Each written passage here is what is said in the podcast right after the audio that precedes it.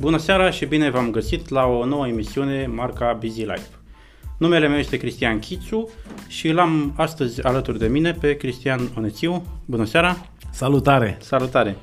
Cristian Onețiu, antreprenor și business mentor. Conform unui studiu uh, prezentat de Barometrul Afacerilor de tip Startup în 2019, Cristian Onețiu, antreprenor și business mentor, este cel mai menționat antreprenor român după Elon Musk, antreprenor și CEO Tesla Motors, după Jeff Bezos, antreprenor american, fondator și CEO al Amazon, urmat de Steve Jobs de la Apple și Bill Gates. Cristiano Nețiu de asemenea este Scala Business Specialist în prezent, este cofondatorul al celei mai mari companii românești din industria de vânzări directe, cu peste 40.000 de distribuitori și peste 50 de milioane cifre de afaceri cumulată după anul 2005. Compania se numește Lifecare. De asemenea, Cristi este cofondatorul al celei mai mari companii de distribuție și de, alime- de alimente bio la nivel internațional, Biologistic. Este partener în prima rețea națională de centre integrative de tip Educational Wellbeing, Centrul Fericirii. Așadar, te-ai implicat și în Vezi, partea zâmbesc tot timpul, educațională. așa, Da. zâmbesc tot timpul. Este cofondator al primei, com- primei companii de celebrity branding din România, iCelebrity. De asemenea, este inițiatorul echipei de coach și traineri a John Maxwell Team România. Este prezent în Forbes 500, felicitări, și este speaker la numeroase evenimente de business și la evenimente speciale de corporate. Așadar, Cristian Onețiu are o experiență de peste 15 ani în business. Cristi, ne-am întâlnit astăzi aici să inspirăm publicul, așa cum ai făcut de 15 ani. Am pregătit pentru tine patru întrebări succinte despre care am, aș vrea, pe, pe care aș vrea să le dezvoltăm. Ținând cont de experiența ta antreprenorială, consideri că următorul pas natural ar fi de înființarea unei școli sau unei academii de antreprenoriat? E ridicată la fileu. E, e ca și când mergi într-o țară de analfabeți și zici, bă, ar trebui să învețe să citească, evident. Ar trebui să învețe să se spele pe dinți, da. Suntem analfabeți economic.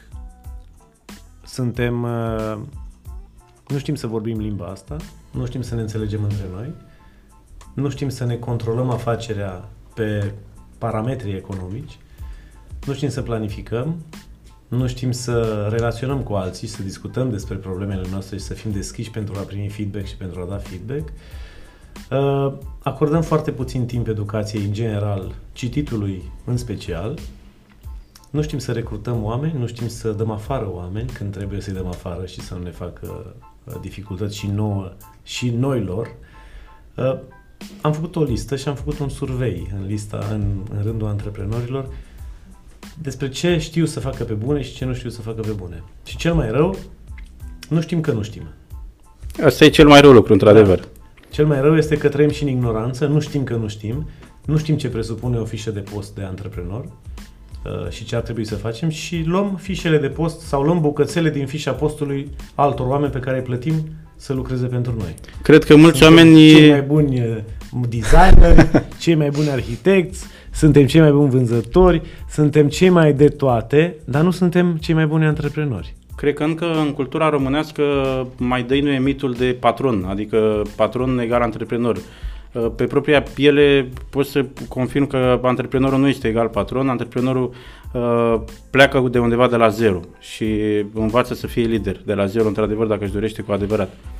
Așadar, consider că școala, că nu te las, școala uh, sau Academia de Antreprenoriat ar putea fi următorul pas pentru a cultiva spiritul antreprenorial, pentru a putea aduce în prim plan tinerilor și, de ce nu, uh, oamenilor care își doresc să intre în antreprenoriat, să știe cum să facă chestia asta. Răspunsul este 100% da și de asta am și uh, început să vorbesc cu alți colegi, alți specialiști și experți care în practică au reușit să reușim să facem niște programe integrative pentru o perioadă suficientă de lungă, un an, un an jumate, doi ani, uh, în care oamenii să intre ca la o școală de adulți, de antreprenori adulți.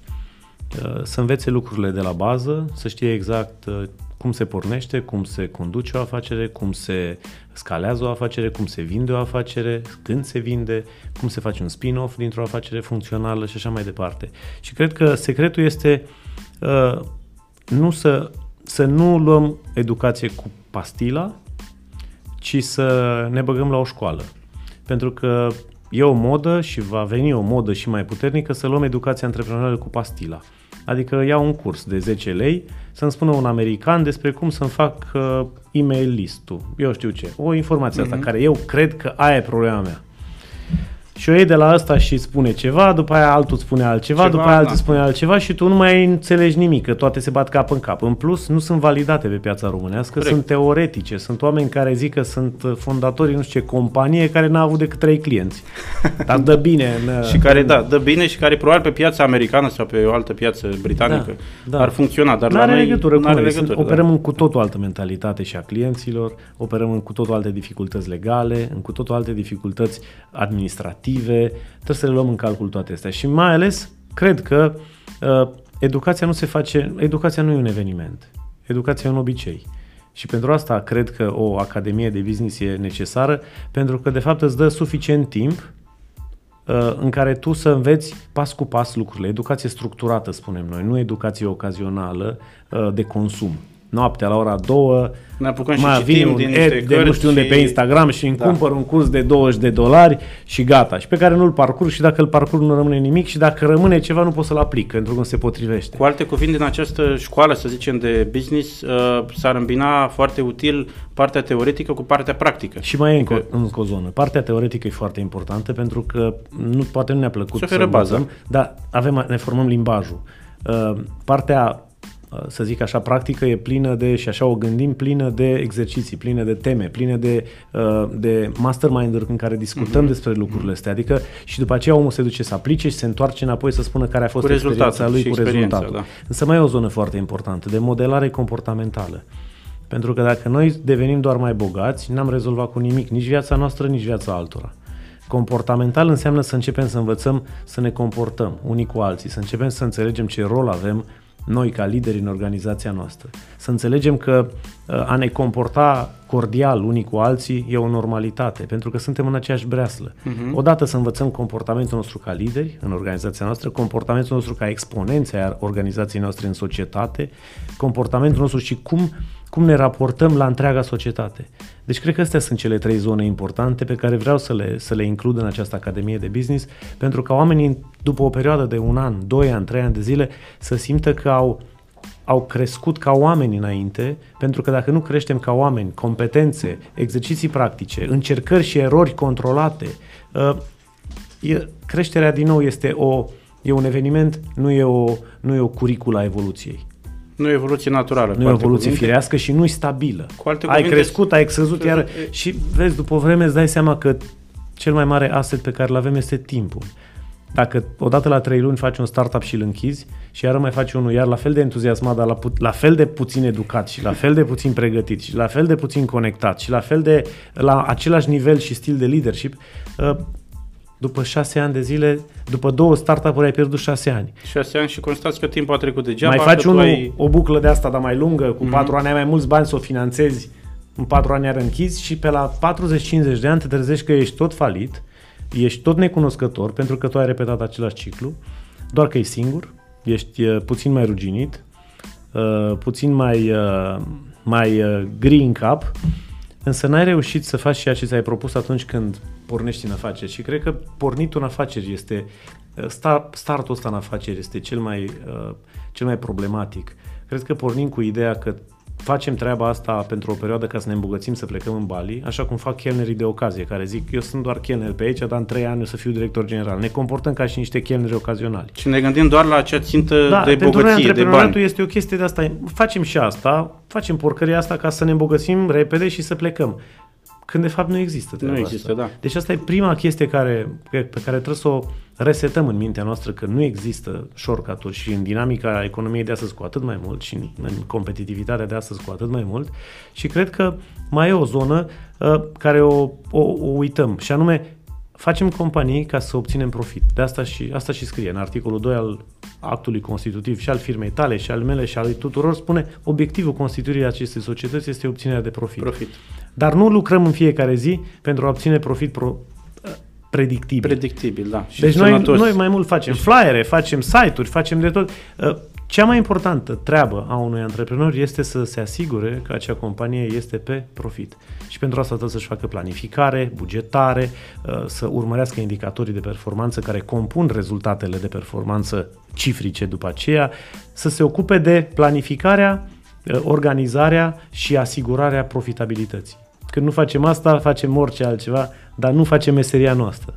Cu alte cuvinte, banii sunt o consecință a educației și a spiritului tău altruist sau de uh, a cultiva experiența câștigată în timp, atât teoretică cât mai ales practică. Deci când îți dai seama că banii, uh, știi, Jim Carrey avea o vorbă foarte, foarte tare, el e foarte deep, așa câteodată zice. Aș vrea să aibă toată lumea succes și să fie milionar ca să-și dea seama că banii nu reprezintă soluția la o viață bună. La o viață fericită. Da. De, da. Deci, până la urmă, și asta e o buclă ciudată. Ne dăm viața încercând să căutăm uh, milioane, ne o pierdem, că nu suntem focusați și nu facem ce trebuie, în loc să o luăm pe bune, serios, să spunem, vreau să obțin profit în 5 ani, 10 ani de zile, sustenabil. Fără scurtături. Dar în tot timpul ăsta vreau să mă pregătesc pentru o viață bună. Adică vreau să devin omul pe care aș vrea să-l văd în oglindă văd peste, în 10 ani de zile. Și asta da. este ocazia mea să devin omul mai bun pe care eu mi-l doresc, pe care vreau să-l scot din mine sau să dau la o parte toate porcările care s-au adunat pe mine și care nu mă fac mândru de mine. Să fii cea mai bună varianta ta. Să fii, să fii, în primul rând, să fii varianta ta, să nu fii varianta lui altul, să fii varianta ta și când îți dai seama cine ești, că și aici e o problemă, uh, am văzut prea mulți Frankenstein uh, antreprenori, sunt câte un pic din fiecare, dar dacă îl întrebi pe el și îl pui la masă, habar de cine e. Cine e, da. Însă știe 20 de citate celebre de la alți antreprenori Uh, și vezi, asta e o, o, o zonă de asta schizofrenică, așa, adică niciodată călătoria asta antreprenorială trebuie să fie și o călătorie de autodescoperire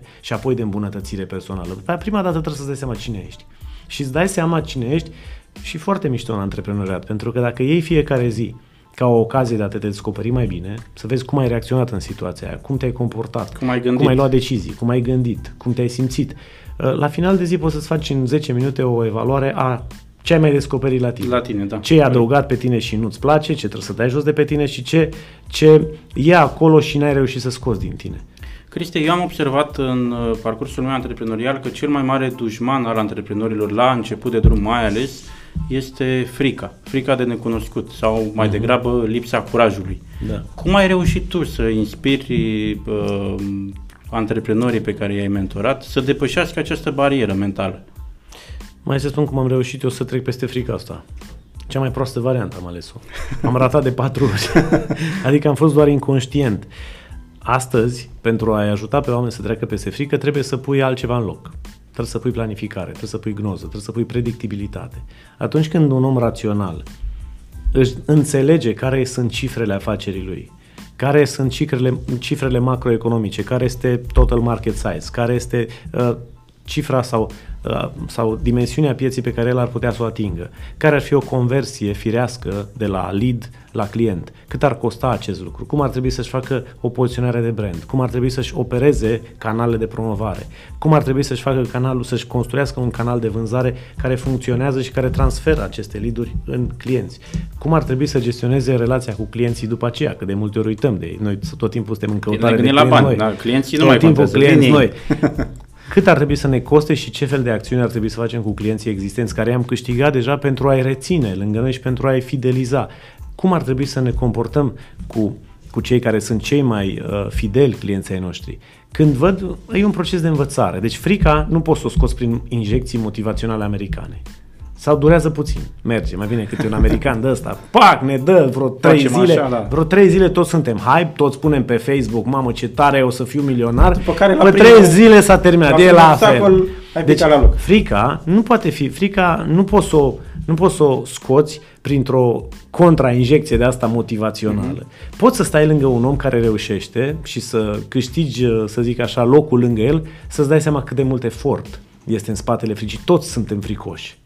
Toți, nu există niciunul care e curajos. Sunt doar ăștia, Așa gamblerii sunt, sunt curajoși uh, fără rost.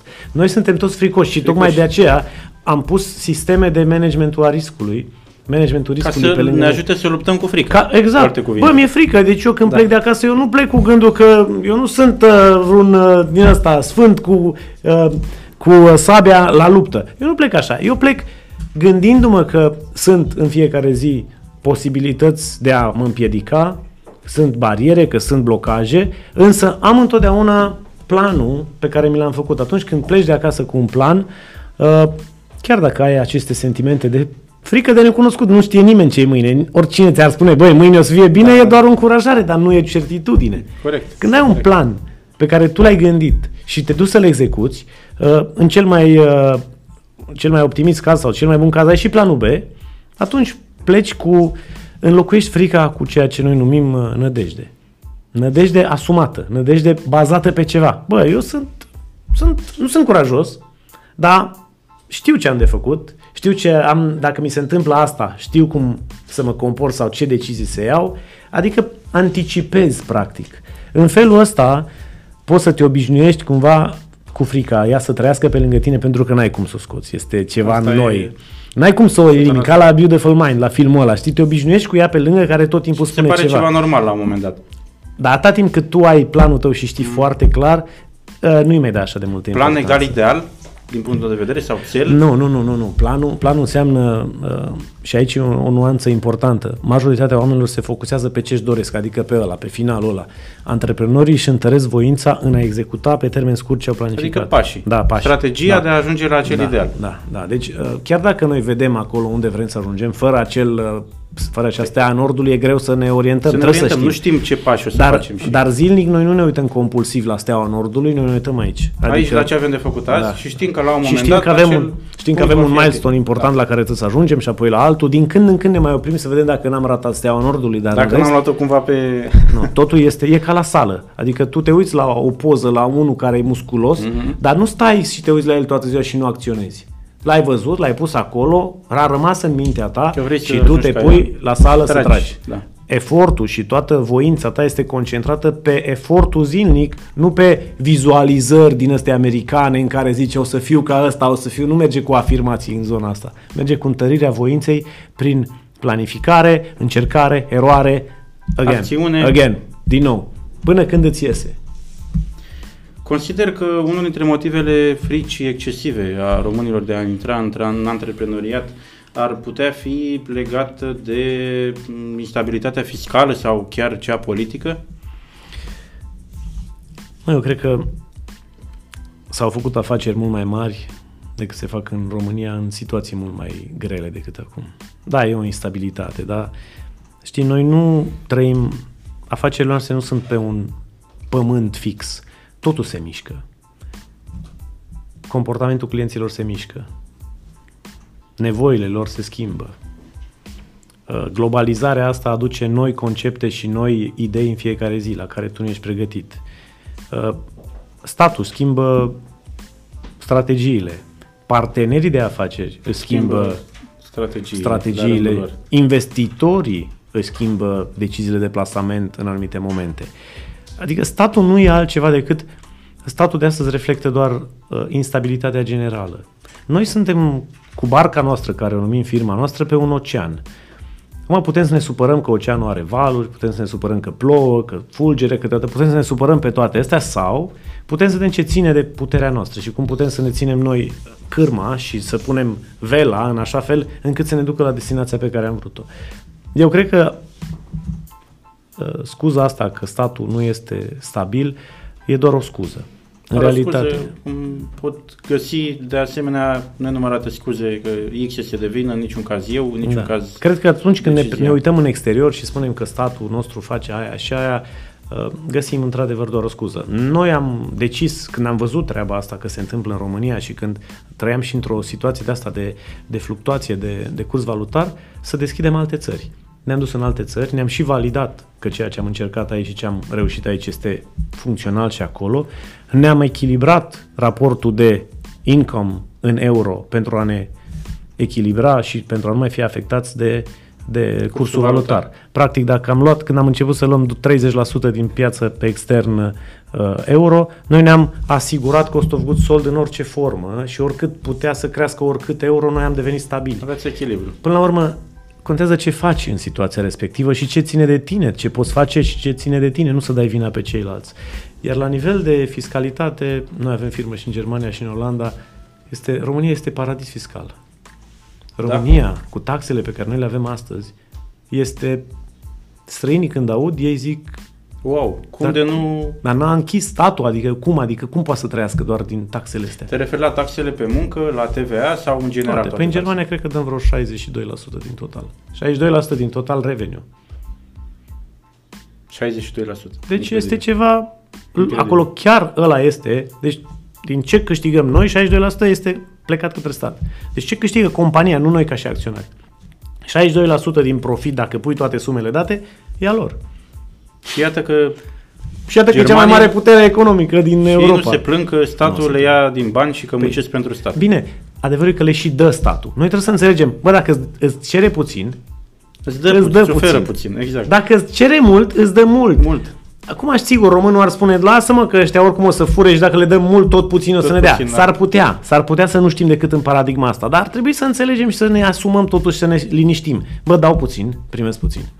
Dau mai mult, am șansa să cer mai mult, pentru că nu... Da. și îți mai spun depinde- ceva, auzi, dacă cineva vrea să fie liber, nu trebuie să stea în România. Te simți Corect. tare, antreprenor, du-te în Germania. Pornește acolo. Să vezi că e- acolo ai nevoie de vreo 2-3 milioane ca să pornești. Ăsta e marele, marele avantaj al Uniunii Europene. Nu te ține Are... nimeni aici, decât să stai să plângi aici, e ca, un, ca, un, ca unul care e nemulțumit la școala lui, știi? Și tot plânge și la un moment dat zice, bă, da, mai bine du-te la altă școală. Adică dacă nu-ți place în țara ta, dacă ți se pare că fiscalitatea e complicată, că nu găsești oameni, că ia du-te tu în altă țară. Bă, dacă ești atât de performant și toată lumea, de fapt, contextul nu-i bun pentru tine, du-te, încearcă-ți norocul altundeva. Caută contextul favorabil Caută pentru tine contextul. și atunci Dacă să doar vedem. contextul. Deci dacă tu îmi spui că tu ai făcut totul, că tu ești un antreprenor asumat, că tu ți-ai făcut planul, că tu ți-ai făcut planul de finanțare, că ți-ai asigurat mixul de finanțare, că ți-ai calculat break-even-ul și când ajungi la break-even, că te-ai ținut de conversiile pe care le-ai stabilit, că ți-ai uh, conturat un brand diferențiator și relevant pentru clienții respectivi și ai comunicat pe canalele pe care clientul tău țintă se informează și este acolo. Că ai urmărit conversiile permanent, că ai făcut sisteme de fidelizare, că ai, con- ai construit o, o cultură organizațională performantă în care oamenii se simtă că sunt valoroși, valorizați și recompensați pentru asta. Bă, da, Jos nu, pălăria. da, nu mergem în Jos România, nu pălăria. se pot face afaceri în România. Dar până n-ai făcut asta și mai e o listă, eu cred că sunt doar scuze. Deci, cu, cu alte cuvinte, uh, instabilitatea fiscală și politic sau politică sunt doar scuze care determină o mare parte din oameni să se plângă. Îi invit să se ducă Și puțin mai în ales Ungaria și în Polonia să vadă ce să e vadă acolo. ce e acolo, da. Da, și cu toate astea, bursa crește în, în Polonia. Crezi că implicarea antreprenorilor în, uh, în viața politică sau în partidele politice sau chiar pe cont propriu ar putea schimba ceva uh, legat de uh, mentalitatea românilor de a face politică sau de a intra în antreprenoriat? Pentru că văd în ultima vreme că se discută foarte, foarte asidu, mai ales că anul ăsta și anul viitor avem patru rânduri de alege- alegeri, atât la nivel european cât și la nivel național. Se tot discută, domnule, nu pot să fac lucruri bune la mine în țară pentru că mă încurcă politicul, mă încurcă politicienii care tot timpul caută să mă înghio- înghiontească și să-mi pună bariere. Crezi că dacă ne-am implicat, dacă antreprenorii s-ar im- implica în politică, ar crea o diferență? O diferență în bine pentru antreprenoriat? Pentru că înmulțirea capitalului românesc cred că este necesară României în ziua de astăzi. Dacă aș spune da, ar însemna că ceea ce noi astăzi avem ca și clasă uh, antreprenorială este performantă la nivel de Europa. Altfel spus, politicienii nu știu să conducă o țară, dar noi știm să ne conducem firmele foarte bine. Suntem cei mai buni la, pe toate liniile în a conduce o firmă. Drept urmare, putem să conducem și România SRL Da, cu ghilimele de realitatea rigoare. este că suntem pe ultimul loc din Europa în indicatorii de management a unei firme. Cred că suntem mai virulenți, cred că suntem mai supărați, dar dacă tu nu poți la tine în firmă să iei decizii bune, dacă tu nu poți ca și breaslă antreprenorială să fii în elita antreprenoriatului european, pe indicatori, nu pe povești, nu că ne îmbrăcăm mai bine decât aia din Germania, că probabil ne îmbrăcăm mai, mai bine decât ei. Pentru că acolo nu contează treaba asta atât de mult decât un pic de etichetă și de bun simț. Dar la nivel de, suntem pe ultimul loc la nivel de număr de angajați per companie. Suntem la ultimul nivel la nivel de productivitate. Suntem la ultimul nivel la nivel de creștere year over year de la an la altul companii românești. Avem cea mai mare, cel mai mare număr sau cel mai mare procent de închidere de firme față de uh, cele care se deschid. Nimic din toate lucrurile astea nu confirmă că antreprenorii ar fi mai buni conducători a unei SRL mai mare numit țară. România, da. Că ei ar vrea să aibă un pic, să mai uh, iasă la televizor și să încerce altă carieră, sunt sigur că unora li se potrivește că sunt mulți vocali din ăștia care au și un pic de carismă Au și un pic de... asta. Dar uh, nu pentru că avem aceste cifre care să ne valideze. E o modă acum, dacă a fost Trump, de ce n-aș putea De ce și n-aș eu? putea să fiu și Da, eu? dar se vede cam, se înțeles. cam vede diferența între un politician educat cu un anumit uh, educat, bine intenționat, uh, valoros uh, și un antreprenor uh, sălbatic. Deci răspunsul Da. meu este nu. Răspunsul tău este nu, am înțeles. Am înțeles. Nu mă așteptam sincer la răspunsul ăsta pentru că în ultima perioadă am uh, discutat cu foarte mulți antreprenori și Da. mi-au, mi-au spus tocmai contrariu. Da, Da, dacă știu. noi ne-am implicat, dacă Știu. noi am face. Sigur. Și când îi întreb, dar de ce nu o face? Cine vă oprește? Păi știi că e complicat, că ne trebuie mulți bani, de unde a finanțare. Ok. Nu, mai e, mai e ceva. Antreprenorii români pentru a deveni lideri, pentru a, hai să o luăm altfel, pentru a conduce o țară trebuie să te impui ca și comunitate de lideri. Ca să fii un lider, trebuie să fii un lider nu doar pentru cei trei oameni sau zece pe care îi plătești uh, în în plic firma ta, da. și îți pupă degetul, trebuie să fii un adevărat lider în organizația ta. Adică atunci când intri în organizația aia să spună, wow, a venit, să zâmbească, să Da. simtă Se că bucure tu că ești ești acolo, acolo. da. Să fii un lider înseamnă să fii un model pentru comunitatea în care tu operezi. Dăm cei mai puțin bani din Europa pe cauze sociale. Dăm așa la ăla care, mai doi, trei, care sunt bolnavi pe lângă noi. Nu avem această, acest spirit civic. Noi să dăm mai departe din ce am câștigat niște bani într-un mod organizat. Dăm puțin, Păstrăm ne pentru prefacem. noi. Da, lasă că suntem prima generație de încălțați, mai avem încă de luat trei plasme. Uh, Deci dăm puțin, deci nu putem fi lideri uh, în comunitățile noastre și nu putem fi uh, cei care, în adevăratul sens al cuvântului, arătăm că ne pasă. Uh, Nu suntem nici niște modele uh, de comportament. Uh, Nu, nu suntem. Adică nu, și nu suntem asumați în expunerea publică. Uh, pentru că atunci când ieși într-o expunere publică, uh, primești tot felul de mizerii, care nu neapărat uh, te reprezintă, dar le primești, că așa e, când te expui, uh, pe măsură ce te expui mai mult, îți iei tot mai multe, uh, tot mai mult Reproșuri hate, și... porcării, uneori, Da, care de nu au cel nicio mai- legătură cu adică realitatea. de la haterii ăștia needucați, te obișnuiești până la urmă că e doar needucat, adică putea să caute pe Google cine ești înainte să spună, bă, lasă-mă în pace că ești un prost. Însă sunt și hateri profesioniști, care, care Care- nu fac altceva decât să caute punctul sensibil și te urmăresc săptămâni și nu așteaptă decât să le răspunzi la ceva ca să, adică oricum nu câștigi cu ei, ești pe un teritoriu la care, în care n-ai cum să câștigi. E, treaba asta uh, necesită un pic de asumare, pentru că după ce ți-o iei de câteva ori, orgoliul tău de mare șmecher la tine la birou în care toată lumea zice, răi șeful, Șeful, da. deodată vine unul și pe o postare pe care o pui tu acolo despre opinie care o ai sau despre o soluție, îți dă la Hate? la greu, știi? Da, și da, atunci, uh, până nu reușim să trecem de acest uh, ego al nostru în care noi le știm pe toate și noi suntem Dumnezeu la noi în firmă și ar trebui să fim și Dumnezeu pe stradă, altfel spus, până nu ne asumăm rolul de modelatori și de modele, care vine la pachet și cu hate și cu tot felul de contestatari, um, nu o să, n-o să reușim să, să devenim lideri. Și vezi, nu cred că este suficientă motivație să fac asta, pentru că atunci când vrei să ieși, să, să inspiri pe alții, să modelezi pe alții, să, uh, să-i ajuți pe alții, uh, nu mai e despre tine. E despre, alții. alții, da. Și le trece repede. Ce lasă-mă pe alții, că sunt proști oricum românii Se sunt descurce proști. Mai singuri. bine, să se Se descurce descurce singuri. singuri, că Deci, mie cine îmi dă? ca să poți să, deveni, să devii lider, îți ia timp, uh, trebuie să fii foarte asumat și trebuie să ai un de ce foarte clar de a-i susține pe, pe ceilalți, pe ceilalți 99 care nu ți-au comentat, dar care pot beneficia de, de modelul pe care tu îl aduci și de impactul și de influența pe care tu o, o generezi uh, structurat după aceea într-o, într-o structură asociativă de luarea deciziilor la nivel național. Și atunci hai să ne apucăm de Academie, pentru că înțeleg uh, a crește antreprenorii cumva uh, de la zero e singura soluție pe termen lung vorbind de a dezvolta România și de a urca acolo în top. Din 27-28 de țări, că încă Marea Britanie n-a ieșit din Uniunea Europeană, din cele 28 de țări suntem pe ultimele locuri, din, din toate punctele de vedere și atunci, Dacă, practic, întrebi, dacă întrebi pe cineva ce ar trebui făcut în orice țară civilizată, ca, sau că România să fie o țară civilizată, ar spune aceleași lucruri. Ar spune educație, ar spune sănătate, ar mai spune, uh, să zic, autorități locale organizate, Performante, performante. și profesioniste. Uh, Deci, același lucru trebuie să facem și cu antreprenorii.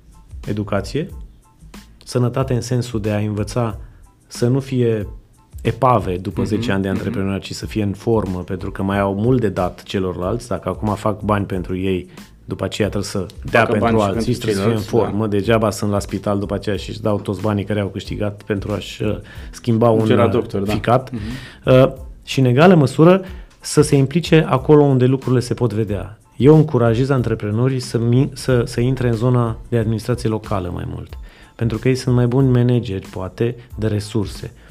De fapt, de ce spun asta? Aș încuraja antreprenorii să intre în, în uh, hai să spun, în, în administrația locală pentru că ei cunosc specificul local, uh, nu mai sunt, uh, nu mai sunt, uh, uh, nu, nu, mă gândesc că nu ar mai lua șpagă, uh, ar uh, funcționa pe niște principii de, de optimizare a resurselor locale Din acea comunitate. din acea Cum ar fi comunitate. Consilierii, cum ar fi Consilierii ar, ar, viceprimari ar sau- digitaliza, adică ce au făcut în compania lor? Digitalizare, simplificare, astea sunt lucruri pe care ei le fac și acolo cred că se potrivesc.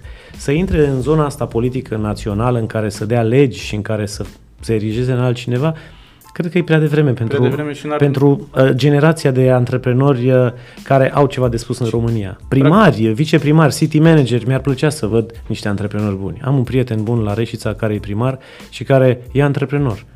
Rupe. Pentru că știe ce are de făcut. Am citit foarte multe lucruri frumoase despre Reșița și Eu sunt din Reșița, de aia zic.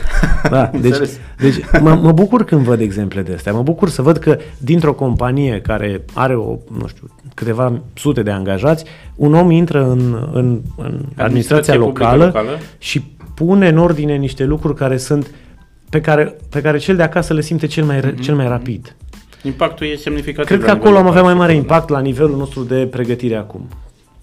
Poate pe parcurs, uh, când uh, vor apărea antreprenori, să zicem ca Bill Gates, să nu zic Trump, Da. la momentul ăla, la momentul ăla uh, antreprenorii se pot implica și în uh, politica mare, politica centrală. Eu, eu sincer îți spun, eu nu cred că politica rezolvă, nici n-a rezolvat, nici nu va rezolva lucruri reale. Bill Gates nu s-a băgat în politică, a zis, băi, eu vreau să ajut un milion sau 10 milioane de oameni să nu mai moară. Atunci când te dăruiești celorlalți, te uiți la problemele adevărate și vezi ce poți face tu, în mod direct, adevărat și să direct, schimbi da. lucrurile.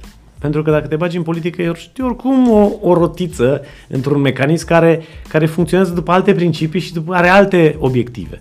Eu cred că dacă noi ne-am pune cu toții, sincer, să ne adunăm cu toții și să spunem facem 10 ani bani și punem fiecare 10 milioane deoparte și ne adunăm cu toții și ne cumpărăm țara înapoi metru cu metru și ne Investim în terenuri facem și tot ce avem de făcut pentru ca noi, ca țară, ca țară, să operăm ceea ce știam să operăm și ceea ce e valoros la noi și o punem pe roate și o donăm statului cu anumite principii și criterii. Bă, uite, și reguli v-am făcut foarte asta, clare. conduceți voi mai departe. Voi ca stat luați voi profitul de acum încolo pentru 50 de ani de acum încolo. Cred că am face mai bună treabă decât să ne băgăm acolo, să ne murdărim în, în mizeria aia în care oricum... nu Tot ce ai înțelegem. face nu e bine.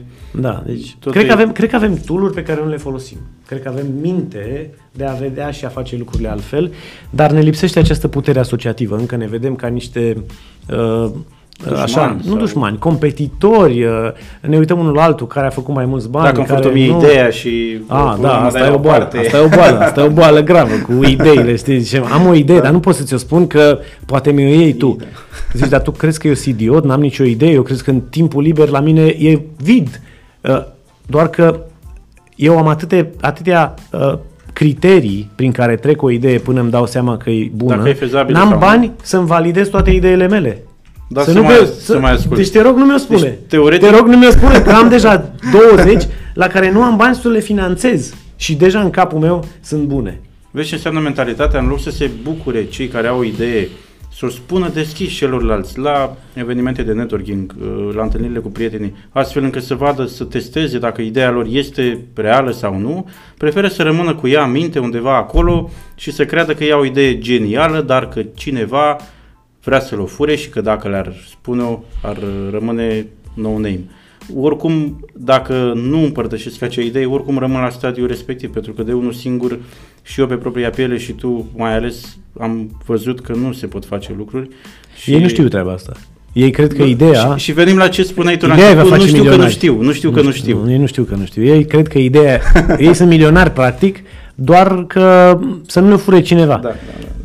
Am un, uh, un tinerel de ăsta care l-am ajutat în ultima perioadă cu niște sfaturi și cu niște recomandări și care a scris o carte foarte drăguță, Eșecuri de succes, parcă Vlad îl cheamă. Și uh, am vorbit despre uh, fapt despre asumarea ideii și l-am întrebat, mă, cum te-ai schimbat atunci când ai venit la mine în vlog și ai spus ce vrei să faci? Și el a zis, n-am crezut că există o astfel de putere. Adică n-am crezut că pot să mă comit și să mă asum atât de tare, să mă angajez atât de tare când spun public ceva. Și într-adevăr, pentru un antreprenor, asumarea publică a unei idei te pune la treabă, te mobilizează. și mai multă forță să Neasumarea continui te ține să te ce- ascunzi da, da. acolo să faci. Uh, în momentul în care începi să spui, uh, poate să, poate să audă alții 100 ideea ta, pentru că ei n-au drive-ul tău și n-au, n-au puterea pe care tu ți-ai asumat-o atunci Nu cred când în ai, ideea ta atât de Uh, mult. Însă mai sunt încă 20-30 care vin lângă tine și spun foarte mișto chestia asta, cum poți să te ajut? E cei care țin ideea pentru ei și nu vor să, să, o, să o arate pentru că le e frică de cei 80 care s-ar putea să le fure ideea, ratează cei 20 care de fapt sunt uh, polul lor de putere. Și sunt alături de nucleul ei lor de putere să-i care ajute, ajută. da. El nu mai e unul din ziua aia, e unul ori 20, nu plus 20, ori 20, pentru că fiecare știe pe celălalt. Și asta e puterea asumării, asta e puterea verbalizării a unui vis, cu încredere, cu, uh, cu, cu putere, uh, pentru ca toți cei care sunt pe aceeași frecvență cu tine să vină și să spună Da. da. asta e foarte mișto, Da. da. hai să te ajut cu ceva. Pentru că sunt și oameni care ajută și trebuie să-i găsești pe ăștia și n-ai cum să-i, să-i găsești pe aia fără să, să fie vreo 8 care sunt invidioși pe tine și care uh, teoretic ți-ar fura ideea. Din aia 10 doar 2 te ajută, dar n-ai cum să ajungi la aia 2 până nu spui tare. Crezi că uh, genul ăsta de mentalitate este moștenită cumva și din era comunistă? Pentru că totuși noi ca țară avem doar 30 de ani, anul ăsta facem 30 de ani de democrație. Crezi că chestia asta s-a moștenit cumva din, din trecut, mentalitatea asta că nu îi spun lui X uh, că îmi fură ideea? nu știu, intrăm într-un teritoriu în care, dacă îl citim pe Caragiale, ne dăm seama că comunismul n-a afectat atât de mult pe cât credem mentalitatea românească. Și atunci de unde e frica asta de idei? Frica de a spune celorlalți ce gândești sau ce vrei să faci, ce vrei să întreprinzi. Că până la urmă ideea e un, ar putea deveni o întreprindere la un moment dat. Dacă citești, și probabil că ai citit deja studiul profesorului David de la Cluj despre psihologia românilor, vei constata niște lucruri uimitoare. Ne credem mai deștepți decât suntem. Sunt multe lucruri șocante acolo. Iar, Acum, știi, mie, adică sunt, noi suntem o nație foarte distractivă, știi? Dacă o luăm așa, ne- dacă ne distanțăm puțin, suntem foarte distractivi. Știi? că suntem. orice așa. Bă, Trebuie să facem haz de necaz. Da, da. Știi ce ar fi cel mai mișto? Să ne luăm cu totul cum suntem, cu bune și rele. Suntem, suntem un amalgam de bune și rele. Avem foarte multe mizerii, foarte multe mizerii. Dacă le-am pune odată pe masă să spunem, bă, pe bune, așa suntem aici. Bă, suntem așa. Și le-am scrie și am spune, bă, dar suntem așa. Trebuie să le acceptăm. Și le-am pune pe celelalte la pachet. Bă, dar avem și niște calități. Și hai să încercăm să le optimizăm, să le punem la treabă pe astea alte. Creativitatea, disponibilitatea de efort, uh, dacă suntem, dacă ne- considerăm că suntem suficient recompensați. Avem niște lucruri fabuloase pe care Occidentul le folosește. Dacă te duci în Canada, când te duci acolo spui că ești român, toată lumea spune, a, am doi de ăștia Bravo. care sunt foarte buni, ăștia care... Deci Bine ai un venit. sistem care creează contextul să pună în valoare creativitatea noastră, disponibilitatea de muncă bine plătită și alte lucruri, uh, ne folosește foarte bine.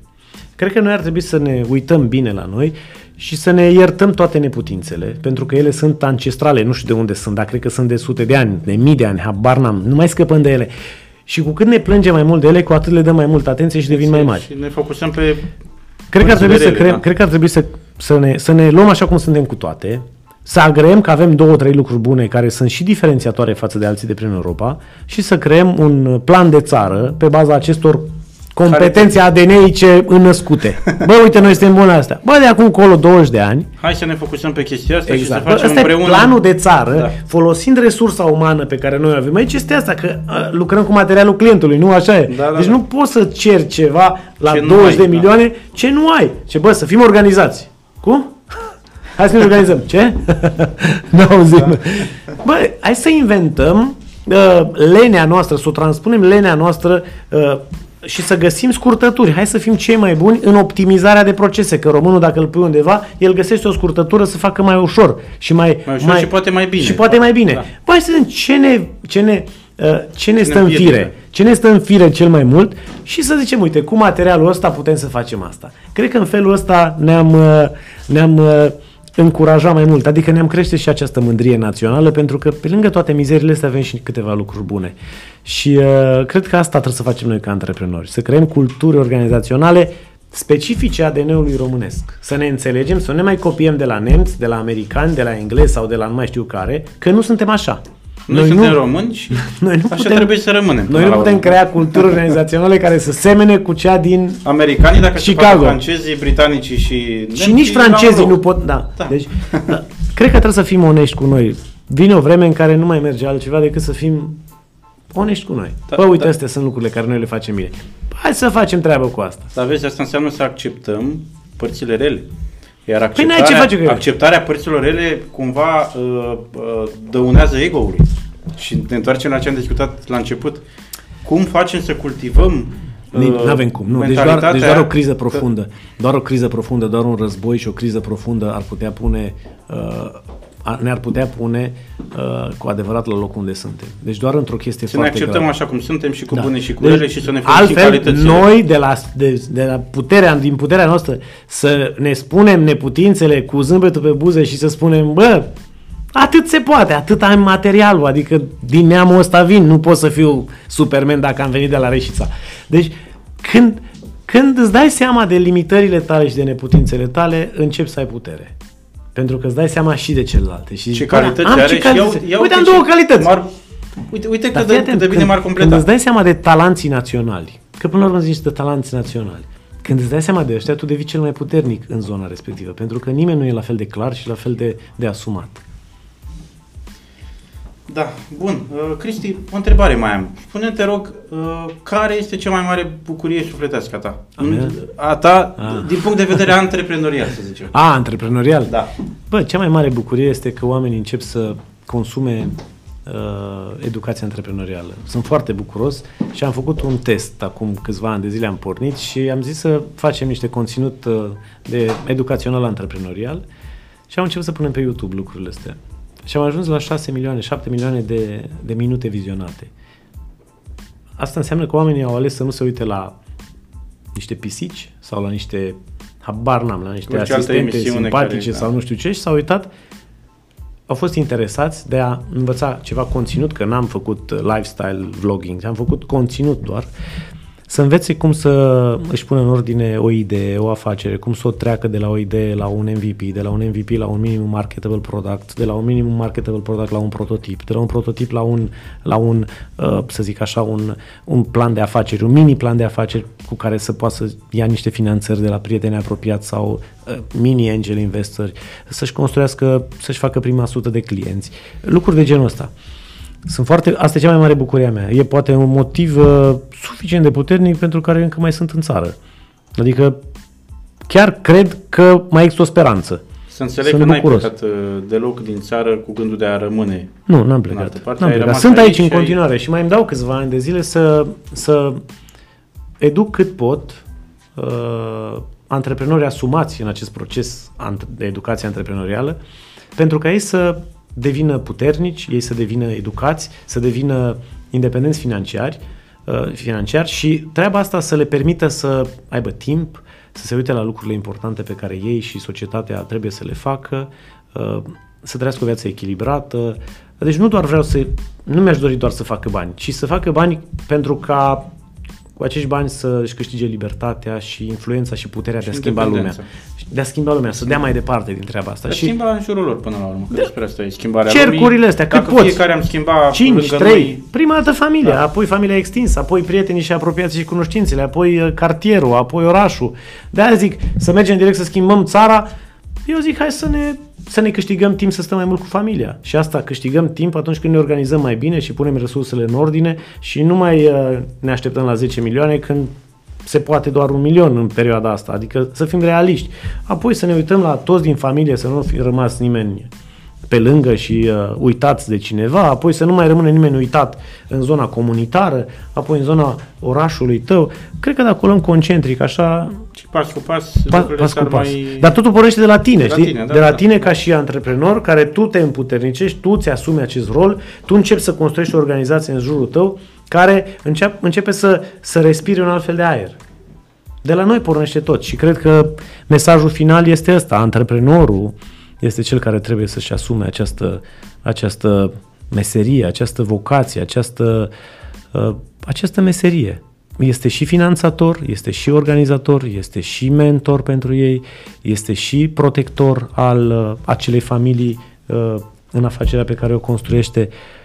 Are o oportunitate grozavă de a deveni o persoană specială chiar are o oportunitate și eu cred, la fel ca și tine, uh, la fel de mult în antreprenori și în puterea lor de a schimba atât pe ei înșiși cât și pe cei din jurul lor, pentru că doar așa putem crea cele centre concentrice de care zice tu. Da. Doamnelor și domnilor, vă mulțumesc pentru că ne-ați urmărit și vă invit să urmăriți și următoarea noastră emisiune. O seară bună!